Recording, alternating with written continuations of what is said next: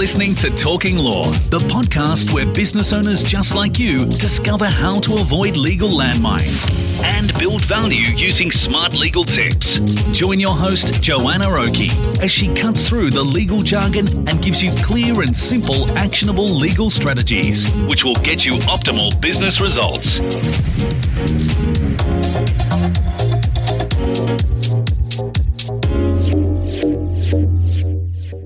Hi, it's Joanna Oakey here, and welcome back to Talking Law, a podcast proudly brought to you by our commercial legal practice, Aspect Legal. Now, in today's conversation, we dive into the dynamic world of small business advocacy with the insightful Alexi Boyd, former CEO of the Council of Small Business Organisations Australia, otherwise known as COSBOA, and a seasoned small business policy advisor. As an advocate and voice for small businesses all over Australia, Alexi brings a wealth of experience and a very unique perspective on how policies and government decisions impact the small business sector, along with how professionals and business owners can help shape it. We explore some of the big challenges in this sector, some first-hand examples of what happens when policy and small business collide, for better or for worse, and the future of small business advocacy in Australia. So now your earbuds have warmed up, let's get into it. Alexi, welcome to the show. It is absolutely fantastic to have you on the show today. Thanks, Joanna. It's great to be here. I'm really excited to have this great conversation with you. Fantastic. Okay. Well, now, just so that we can orient our listeners, um, why don't you give us the one second background of, uh, well, more than one second, 30 second background, one sentence background uh, on your, your background with small business and what's led you to where you are today? Sure. Well, um, I've been passionate about small business since I've been running a small business with, we've got a family business in video production. It's been running for about 20 years, the highs, the lows, the ups, the downs. And I was also a BAS agent for 10 years looking after small and micro businesses. I had about 100 clients in lots of different sectors and I treated them all like my babies and tried to help them. And I got into advocacy because I looked around me in Hornsby and realized that nobody was really speaking for the small business community. And it felt as though there were a lot of changes happening and a lot of regulations that were impacting them. And I thought, well, you know, if you want something done properly, do it yourself. So I put my hand up to start a radio show on my local community radio station. That was 10 years ago. Uh, and now um, I've sort of t- taken that to the national stage. So from Hornsby to Canberra and really fought for the rights of small businesses. But always at the back of my mind, really thinking about our family small business, but also all of those clients that I looked after for those years as a BAS agent and all of their questions and trials and tribulations and you know efforts that they had to put into running a business. That's always at the back of my mind. Oh, I love it. I just love that. You know, I'm so passionate about small business. Everything that we do is about small business. And I mean, you know, hell, I run a business also, in, in fact, a few of them. So I feel like I sit in the seats of my clients in so many instances. Um, and of course, we see. We see a lot. We see a lot of businesses um, achieving some incredible you know, outcomes, but we also see businesses doing it tough. Um, and of course, we all know we're preaching to the converted here, but we all know the power of small business here in Australia and um, the benefit um, to the economy as a whole um, that small business provides. And that's why I love the messages that you're talking about. So, what, why don't we get into, you know, the topic here, which is um, what small business advocacy is, what it looks like, and and how's it relevant? How's it all relevant conceptually to our business owners that are listening in? Yeah, look, and that's a great question to kick us off today because I think that's why I want to do these sort of talks because I want people to understand that there are people, often volunteers, often people who are going above and beyond, really fighting in their corner in different policy areas. And the thing I learned about in Canberra as the CEO of COSBOA was that policy affects every small business is affected by every area of policy. So whether it's workplace relations, something as intricate as how you employ people and HR and, and looking after them, workplace health and safety, that's something small businesses are very familiar with. But all the way through to things like the Privacy Act and even personal tax or or borrowing criteria, all of those things affect small businesses because small businesses are not run by a board, they're not run by shareholders, they're run by people. And those people are the ones who are affected not only in their personal lives by regulations and policies, but also in their professional lives as small business owners. And it is hard, it is a juggle. And what we mm. need to see more of is the people who are representing small businesses are the, those who are like you in the trenches, who mm. really understand what it is to run a business, the difficulties, etc. So I can tell people that out there, you've got different levels of advocacy and representation it happens at a local level, and when you've got your local chambers of commerce, often run by volunteers who are really passionate about what's happening in their business area. And that can be anything from networking events all the way through to you know, taking it to policy, um, economic development policy in council, or demanding that there's better representation on council of small businesses, all the way through to federal government, where we've got what we call peak business groups who sit side by side and work through with government really tricky, uh, delicate policy areas.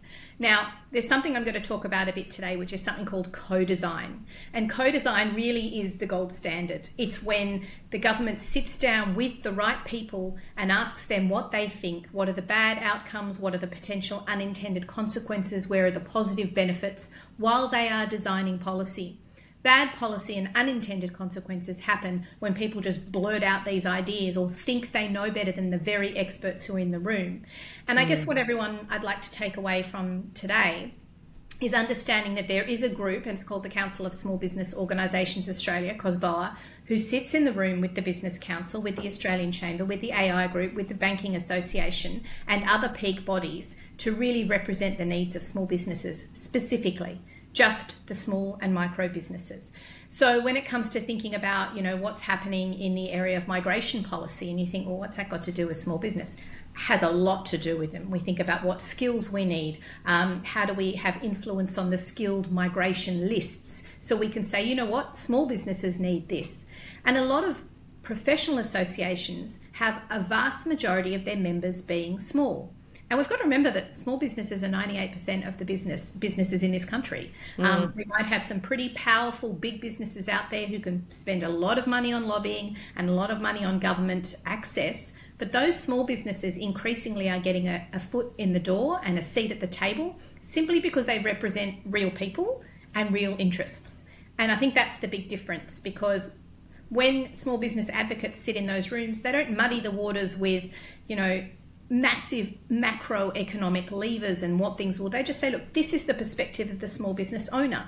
If you do this, this is how this person will be affected. And I think that's the key difference is that what the small business groups bring to the table is real life, real life mm. examples of what could happen or couldn't happen or what the benefits might be. And that's what I mean about co design. If they sit down and listen to the right people and say, this will be the impact of this policy area, whether it be good or bad, and then make a decision based on that, then that's better policy design than simply making an announcement in the budget and going, yay, we're going to spend $60 million on small business. And the small business groups go, what? Mm. What are you doing? So it's about making sure that those right people are in the room. And I want to reassure people that the right people are in the room mostly.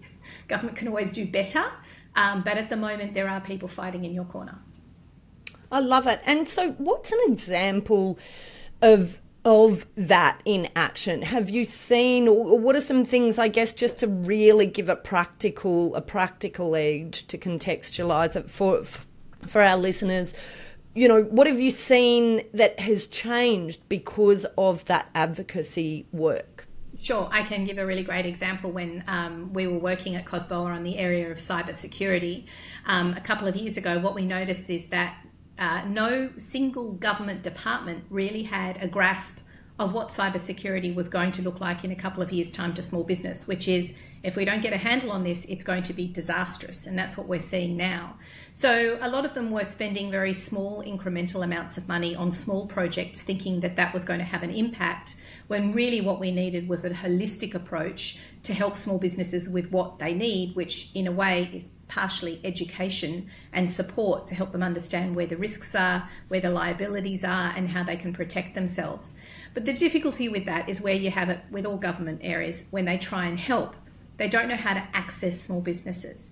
So, this is where a peak organisation like COSBOA can do really good work because they have 50 member organisations who are those members, and the vast majority of their members are small businesses.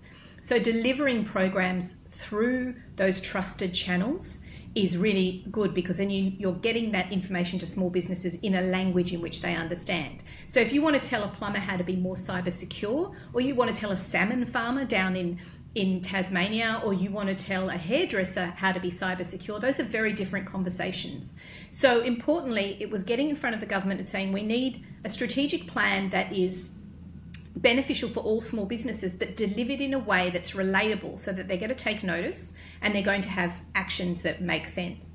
And one of those solutions we came up with was well, a lot of small business owners want to look after themselves, but they also want to look after their staff. So we offered a micro credential under the banner of cyber wardens. So, you know how you've got fire mm. wardens first aid officers. This new concept is to introduce to small businesses you should have a cyber warden in your business. Now, that could be you, or that could be your advisor, your accountant, your bookkeeper, or it could be your small business, uh, your employee as well. So that's the idea is that we introduce a micro credential that the person in the business then walks away with a uh, qualification, if you will.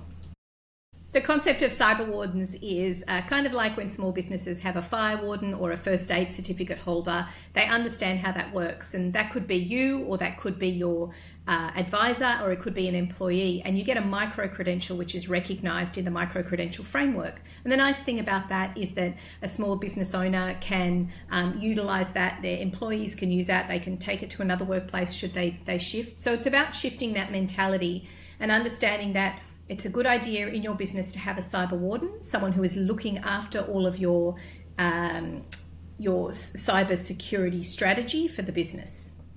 Love it. I love that terminology, cyber warden. Is that something you came up with, or is that actually terminology out there? I've never no, heard no, of it before. No, it's, it's terminology that COSBOA came up with. So I love it. Yeah, I mean, it's more just, you know, appealing to something that makes sense to small businesses. And it's a good yeah. example of taking government policy that was a bit of a mush, where they didn't really know how to speak or make it relatable, and then and deliver it through a program that's going to hopefully upskill all small businesses out there, their employees, their advisors, and just get some baseline um, understanding and awareness of what's happening with cybersecurity. Because, you know, we all know that so many of the um, human errors are what causes um, disruptions to people people's businesses as a result of cybersecurity breaches, and it's it's bad. It's it's really really problematic, and it's really problematic for the economy as well. Mm, I love it. Like that's just such a great practical example. I, I really like that is just fantastic. And what are the things, you know, I, I guess how how much do you think generally small businesses understand about um, about organisations like COSBOA, or is it really just this real real need at the moment to um, to educate small businesses about what organisations are out there and how they can get involved? Yeah, I think it's a bit of both because COSBOA doesn't speak um, directly to small businesses. They talk to the associations who then talk to their members, and that information is filtered up through the system. And one way that um, that's done is through uh, putting in submissions. So the government will come up with this policy suggestion or a recommendation or something, and then the COSBOA or the peak body, will put in their own submission, gathering all the evidence from all of those different associations, giving good examples of how there's positive and negative consequences, and sending that to the government. But similarly, those uh, industry associations will themselves put in submissions to offer that perspective of their cohort. So, whether it be the hairdressers or the butchers or um, the smart energy installers, for example, they will give that, that perspective and they'll pick and choose which area of policy they have the resources to be able to cover. And that's the big thing here. When you collectively bring all those groups together, then COSBOA becomes the resource to be their voice. It's very difficult for a lot of these associations who mostly are run by volunteers who are really passionate about their industry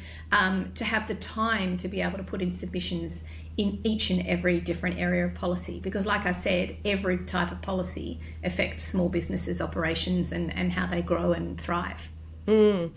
And it's, I mean, it's so fantastic to talk about um, this network um, that that is out there at the moment. And I, am when I reflect back, obviously we, we've gone through a what is what has been for many small businesses a difficult period, the COVID period.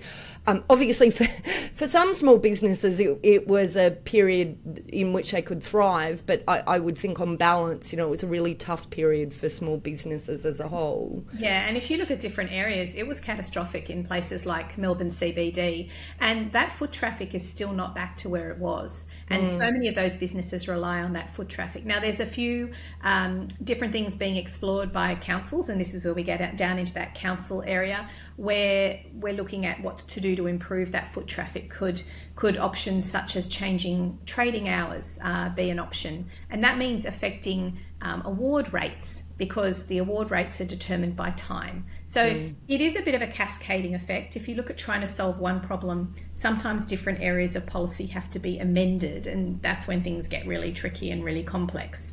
But um, when the you know when COVID happened, there were some states who did a really great job of talking to small business, and there were other states who just talked to big and mm. weren't really interested in talking to small business at all. So we had different influences across different states. Some of them just had town hall meetings where ministers just talked to everybody. They had 200 people on the call and everyone was just expected to take notes. Whereas other states sat down every single day with all the peak business groups and said, This is what we're going to do tomorrow. This is what the shutdowns are going to be like in a week. What's that going to do to affect your members? What can we do to make it easier? And it was a step by step process when every step that the government took, they had co design in the room. And that was a really good example of where, you know, everybody says government moves so slowly, and sometimes it is painful because it's important to consult. But when it really hits the proverbial really hits the fan, sometimes they can move quick and they can consult quickly and they can get the right people in the room. So much of this is just about them uh, understanding who the, the key people are, who's going to give them the best, most informed advice, and those who really represent the, the people in their cohort. And that's difficult because when you think about a change in government, so there's a thing called, everyone understands that there's a change in government, but there's a MOG, a machine of government change. And you can have departments shifting all around the place, and you can have bureaucrats moving from in one department to into a completely different another one. And that's difficult for those associations and those advocacy groups because they have to almost rebuild those relationships again. And that mm. takes time. So I guess if I was talking to a small business owner or an advisor right now, firstly, do whatever you can within your financial or time capabilities to engage with your association. Now, that might be talk to them um, directly, find out what benefits a membership will give you. Uh, and actually pick up the phone and talk to them. They all have membership offices, as largely, again, sometimes they're volunteers, and ask them what's in it for me. But start by getting their newsletters, reading them. it's one thing to subscribe to a, a newsletter, it's another to read it and make sure, and make sure that you jump onto their Facebook groups and start hearing and listening to what they're involved with because they will be maybe prosecuting a particular state issue that they think is really important. Um, for example, retailers were looking into opening hours in Queensland a few years ago, so and that became a very big issue for them. Have a look at what they're fighting for and then the other thing you can do if you want to take it to the next level, you can, of course, become a member which brings all these fantastic benefits like exclusive webinars, you get better access, you get probably access to a more exclusive Facebook group where you can ask your peers for help, you can attend networking events. So find out what you get for free, then find out what you get for your membership. And then if you want to take it up a notch, start putting your hand up to join subcommittees. And what they will do is they'll have a subcommittee that just looks at a particular piece of policy, for example. The Independent Cinemas Association, they had a subcommittee during COVID because they needed to know who was opening, who was closing, what the um, restrictions meant for them, what could they as an industry do to meet those restrictions but still survive, and what help did they need if it looked like they were going to collapse. So, subcommittees are really important, and if you have a particular interest, or maybe in a former life you were, you know, an HR advisor or something, and you've got this skill set, then offer it to them and start being involved. And that really broadens, um, obviously, it gives them more resources to draw on and more information and education that you bring with you, but it also gives them different perspectives. And that's really important for associations. I think anybody who's been involved in a scouting group or a local P&C association or anything in a local community level will know it's really important that you get fresh faces and new people coming through to get new ideas to you know make, really strengthen the organisation. Yeah, and because you, you were talking initially about the importance of, you know, reading and listening, but I guess the other flip side is about feeding through or feeding in information. I find a lot of small businesses sort of are suffering the pains of business without you know, sharing what those elements are that are creating the pain with people who perhaps can filter that information through um, in, in a useful fashion. So there's no, uh, you know, I guess the point is it, it helps to.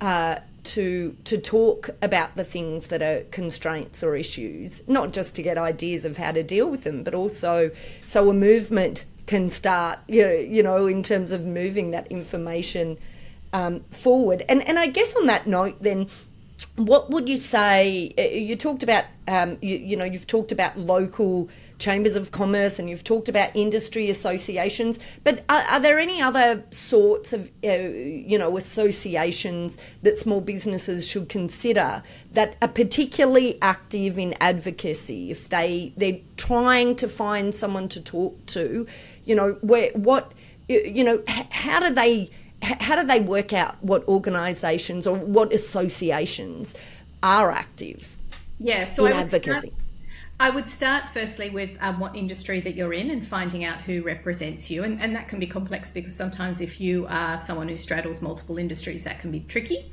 But start with one and, and find out if that's um, if those are your people. Then you've got your local groups who will mostly look at local issues, but occasionally put their toe in the water for bigger issues. But local groups are very good for events which bring in expertise where you can have real one on one conversations like yourself, legal advisors, but also people like um, what's happening in the local councils, and they might bring in departments of energy, for example, who are trying to give advice.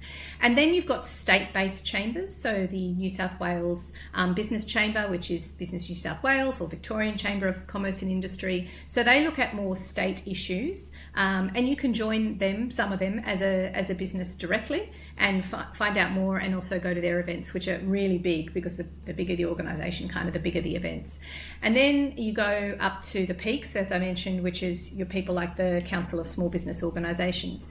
But there's also a number of states and federal bodies that are appointed by government, they're independent, but they represent the needs of small businesses in a similar way, but they have a little bit more policy um, acumen and a little bit more policy grunt to be writing policy and suggesting that directly to government. And that's the Small Business Commissioners. Most states have one.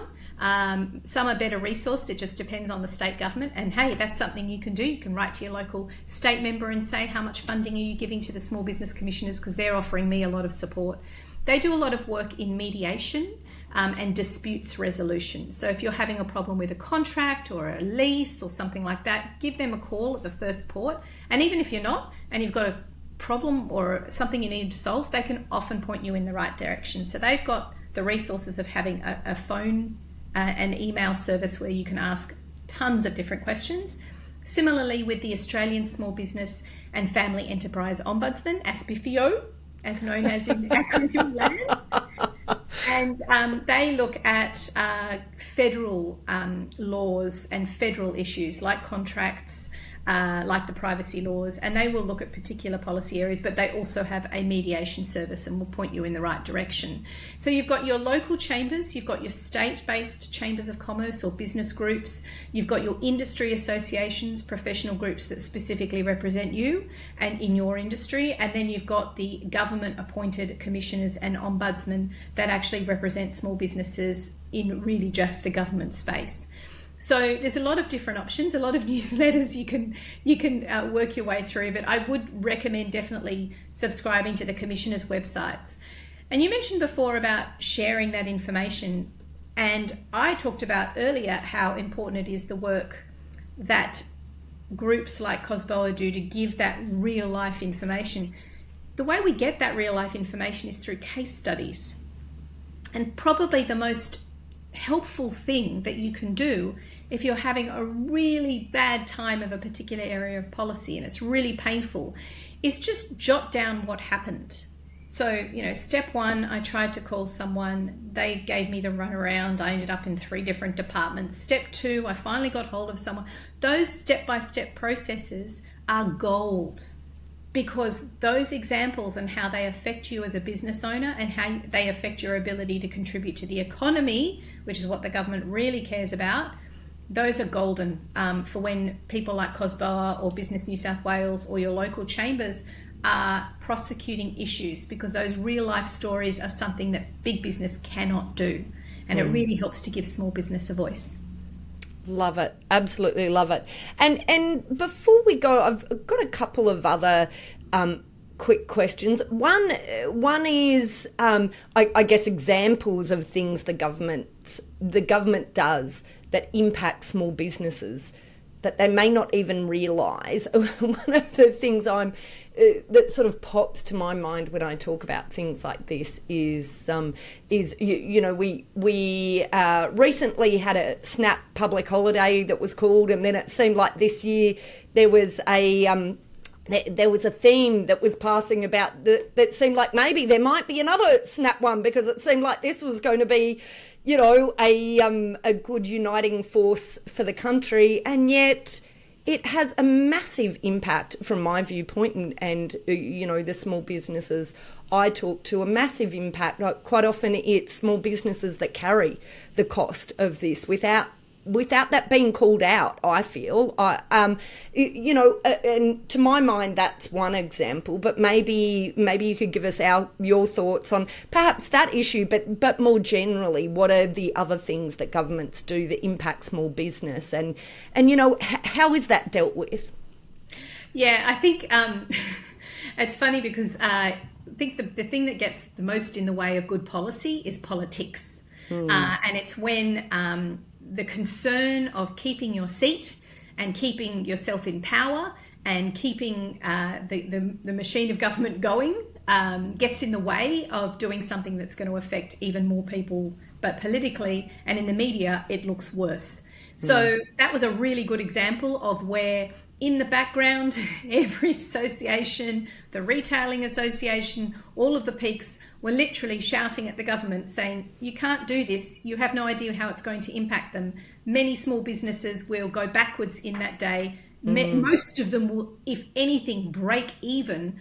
Um, and they're all exhausted uh, mm. because the, the, impacts of COVID and they're still trying to keep their head above water. You simply cannot do this. Mm. Um, but, um, you know, the, the benefits of this good political viewpoint and keeping everybody happy outweighed that. And that's one of the things that we have to consider as voters is that, you know, is are our leaders really thinking about small businesses who are the biggest employers, mm. who are the largest um, number of businesses in the country, who often hold communities together and are the very fabric of the communities, especially in regional areas? I mean, you don't see the big boys turning up with stock and food when there's a flood or a fire. It's the small mm. businesses who open their doors first, if they can get them open with the energy problems. but it's the small businesses who are there to help first and foremost because it's their community they're trying to keep together. So, yes, um, there's some really poor decisions out there. Uh, and although the decisions are made poorly, it's not without the efforts of the advocates who are listening and are trying really hard behind the scenes to change that. But, you know, you're not going to win every fight, unfortunately. No. No. But you, you, know, you make a really good point. It's about making noise together, and and I, I felt you know some of those calls were just such. Uh, with such little notice that it was hard for oh, um, you know business to group itself together to bring a voice and you know and to show how important it is that when we're voting we're voting for people who have got real experience in small businesses and i'm not talking about my grandparents ran the local corner shop mm. i'm talking about i ran the local corner shop i ran the local butcher or mm. I was intrinsically involved, or I have worked in lots and lots and lots of different small businesses throughout my career, so I know what it's like. Mm. Because unless they're standing in those those shoes. I, I, literally had one politician say to me that I interviewed on my radio show, and she said to me, Well, my law firm used to be small once, right? Mm. So you've got mm. a lot of policymakers who just don't have that small business experience. Too many of them just come through with lots of political acumen. They're probably lawyers. They're probably consultants. Nothing is wrong. Not there's anything wrong with. no, we. I mean, some lawyers are, you know. But I'm saying that they it. don't have that, you know, you know, real getting dirt under your fingernails yeah. kind of kind of stuff. Yeah. Um, and understanding innately. I'd love to see more accountants become politicians, more bookkeepers, because they're mm. in the mm. trenches, and and those advisors and those advisory groups, they really get what the pain is as well, as well as running their own businesses simultaneously, just like just like you do with your multiple businesses. Mm. So it, we've got to see more people who are representative of that uh, rather than just being people from big business or coming through the ranks of the political movement. We need to have more real people in Parliament.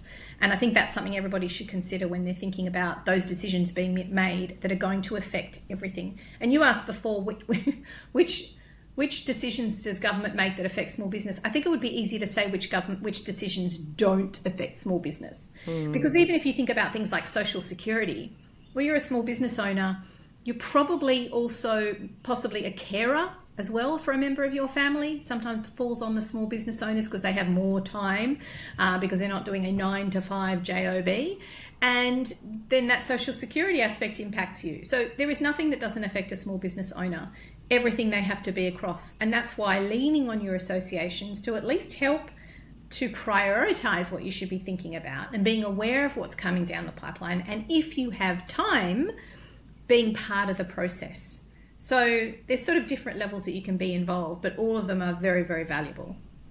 It's such an important point that you raise because I don't hear a lot of talk around, you know, and I deal with small business all day, every day, but um, I don't hear a lot of talk around about that side of involvement in associations from the small business perspective, you know. So I feel like that's a it's a great point for us to bring that message back to the light. So you know, it's fantastic. Um, that we're um, that we're having this conversation now. I think, and and we will definitely put in the show notes um, a link to your uh, to your radio show because I presume there you talk a lot more, you know, from a practical perspective about this yeah. area. Is that right? Yeah, exactly. I started the radio show originally because when I was a bookkeeper, I was getting all these weird and wonderful questions from my my clients, and they were, and I was saying, oh, okay, well, I'll just use the show and I'll get on an expert. I'll learn something. My clients will learn something, and it got around to a bigger and a bigger audience. Um, there's plenty of really great business programs, the how to's out there now. So I've shifted it across to being all about people, policy, and purpose. So helping people to understand, let's deep dive into, like, say, for example, um, I've had on the show someone from the Australian Bureau of Statistics. Why are statisticians so important? How much do they influence government? How much do they influence policy? Um, people like the startups world a university uh, startup who's very, very successful, do they have enough of a voice moving into the tech space and entrepreneurship and, and the future of the industry? Do they have a voice there? And then, even speaking specifically to different associations, the Australian Traditional Medicine Society, coming on and talking about the issues there. Now, that's really interesting because you've got women's issues because the majority of, of women in traditional medicine, uh, people in traditional medicine are female. You've got uh, family and balancing and work life balance. You've got health. Uh, and then you've got all the other small business issues that go with it. So, which of those uh, different associations, what's their policy focus, and really deep diving into those industries. So that's what the show's about now, and it's it's to help people connect with that ecosystem, the advocacy world, help them understand what they do in a practical sense, which policy areas are the most important to them, and then ending up with, you know, how can you get involved if you if you have the time and you're interested in doing that. Fantastic. Well, we'll definitely link to it in the show notes. So, all of our avid listeners who are running along the beach or doing something active and can't write that down right now can, can link to it in the show notes. How about some rapid fire questions now? I've got a few things I'd like to ask you. So, how about we see what we can. yeah, I love it. I love it. I love that face, that face of determination. Uh, doesn't like it too much, though. yeah. Okay. Uh, next year, what do you see? What do you see in the future for the next twelve months for small business? What do you think's going to come up? I think the next 12 months, small businesses are going to be focused on just keeping their head above water and, and maintaining some sort of consistent relationship. Um, there's some great sentiment surveys out there with Business New South Wales that talk about not being too concerned about a recession anymore, but still just really worried about keeping those doors open and, and maintaining their current um, their workflow, or sorry, their current income. Um, but I think the policy areas that are going to come up, uh, industrial relations is a constant. When mm. you have a hmm. Labor government in, they're constantly going to be tinkering around the edges with that. What does that mean for you and your industry? Because it depends which industry you're in. So there's a good reason to connect with the professional associations. Uh, privacy laws are undergoing some change, um, and that will impact every small business owner because they could find themselves under different requirements with the data that they hold. But similarly, we've got some positives coming out of the woodwork. We've got digital ID. So the government is looking to centralise um, the digital ID experience for small businesses. We've kind of got it already with MyGov as people, as humans. Let's look at that in the small business lens and what that means for people. So there's constantly things going on in government. I think those will be really important. But hey, you know, could have something crazy like a pandemic hit us again. And, Oh, don't stop. Stop, Alexi. No, please, please. energy policy, because energy policy in the next 12 to 24 months, lots of change there. And again, you know, if you are a cafe owner thinking about opening a cafe in Canberra in 18 months, there are no new gas connections being put in in the ACT. And if wow. you're thinking about putting in a gas connection as part of your build, you need to rethink that. So be across what's going on in energy if you are a larger consumer of energy in your business. Fascinating. Um, okay, so COSBOA, what what's COSBOA working on now, and what's uh, what's coming down the pipeline? What are they what are they looking to focus on? Uh, I think COSBOA is in a really fantastic place at the moment, um, increasing membership, a great new CEO. Luke's doing a fantastic job. Um, and I think they, they work on everything. Uh, COSBOA is across all of the different policy areas and working hard in all of those spaces, um, sitting on dozens of roundtables and being in that space I talked about before, the co design space. So, look, it's a great organisation. Um, keep abreast of what they're doing too, because they're really at that that real pointy end of policy, and it's fine. It's it's a good idea to keep an eye on what's happening there, looking at the broader um, position of small businesses. What's your personal, um, I, I guess, number one concern for small businesses at the moment?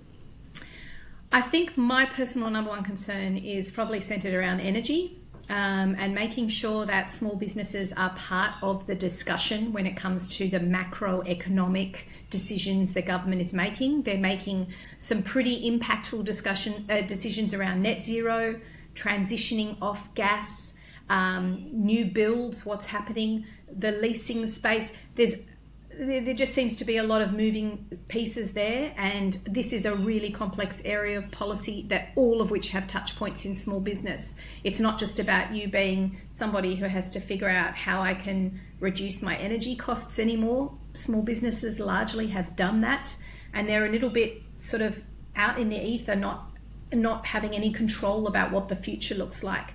And I just reassure people again, there are groups out there like Energy Consumers Australia who are pushing to make sure that uh, small businesses are part of the design of policy of energy, not just left as a, an afterthought or worse still, just being treated like households that use slightly bigger pieces of equipment.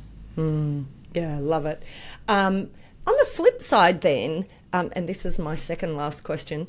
Uh, what do you see as the biggest opportunity for small businesses right now? Oh, look, I think the biggest opportunity is um, finding new markets because we're in such a global economy. Um, there are opportunities if you look at the Department of uh, Trade um, and exporting and those sort of things, finding out if there's new opportunities to grow your business into different areas. Um, employment, we've got an increasingly uh, skilled workforce. We've got another generation coming through who are entirely digitized. It's not even a process of digitization anymore. They are digitized. What can we do to make the most of those new skills and and you know um, use them as building blocks to improve our business and take it into new directions? And also, I think the advocacy world is really positive. Um, there's some uh, great people speaking on behalf of small business. So see that as an opportunity to get involved, learn from your peers, find out what's happening in your industry, and maybe contribute if you've got a chance. Love it. And my very last question. Um, it's about AI. You know, this is AI has just had so much press this year, obviously. Um, and I, I feel like there's there can't be a small business owner out there who hasn't had uh, you know this concept AI you know pouring over in their mind. Um, what what is what's your impression of um, the speed of uh, response of the government and then around it the small business advocacy groups? Um, I think the, the, government's looking at this as something new and shiny and, and something really exciting, but uh, everyone's quite trepidatious about what might be happening. So there's a lot of looking to overseas and seeing how um, those people in this policy space who have moved a bit faster than Australia in the US and the UK, for example, what are they doing in this space. And I think small businesses are those who embrace uh, change and those who embrace things like digitization, they've done that in the past, are probably already embracing it and playing around with it and practicing it. This is, I hate to say to be repetitive, but this is another great way that you can get into um, a, you know an industry group and find out how is everybody else using it ask your peers mm. what are they playing mm. around with um, and find out but there'll there'll be people who are already used to embracing change who are fine with it in terms of what the government's doing are they moving fast enough I'm not an expert in this field, so I would suggest it's probably a good combination of looking at what's happening overseas, listening to good advocates like the Tech Council, um, like the, the Spark Festival and Startup Muster, who had some great um, information about AI. But it's a bit of a data gathering exercise at the moment because small businesses here in Australia, whilst they are early adopters of change, they're not too flighty they will look at it carefully and do their research for the most part. And because they're so heavily digitized, they're used to using apps, they're used to using add ons, they're used to using accounting software. Um, this is just an extension of that rather than something to be feared. So I think s- small businesses in Australia are smarter than that. They'll learn from one another about how to adopt this technology. And meanwhile, the government hopefully will learn from best practice from overseas and from experts we have here in this country as to how to um, redress it and also to make sure that it's kept under control. Mm, well, it's an area, uh, you know, I think clearly of a lot of opportunity, a lot of fear, but um, but a lot of fast movement. Um, so that's you know that brings itself some uh, challenges, obviously. Um, look, Alexi, I just want to say a huge thank you for coming on to the show to get to today. Any of our listeners who want to go and stalk you down, well, you know, digitally, um, find where you are, find where you are, listen listen to your show. Um, why don't you give us those names um, and uh, and how they can find you? Sure. Well, they can just um, Google Small Biz Matters in uh, in their search engine and find um, and maybe subscribe to the newsletter so you can find out who's coming on the show each week. So we have a weekly show uh, with a different expert each week, which is really exciting. And um, you know, stalk me on LinkedIn. Uh, that's where my my baby is LinkedIn. I've been working hard on that for many many years. Um, so I'd love to connect with people and also just uh, you know maybe follow the LinkedIn page for Small Biz Matters, and then you'll get it in your feed as well. Love it. Alexi, you have been so generous with your time. I've just absolutely loved this discussion. Thank you so much for coming on our podcast today. It's been delightful. Thanks, Joanna. Thanks for listening to Talking Law. Tune in next time for more smart legal tips and tricks to keep you clear of those legal landmines. If you want to get a download of today's show notes, head over to talkinglaw.com.au. Information in this podcast is general in nature, not legal advice. If you want advice for your business, visit talkinglaw.com.au.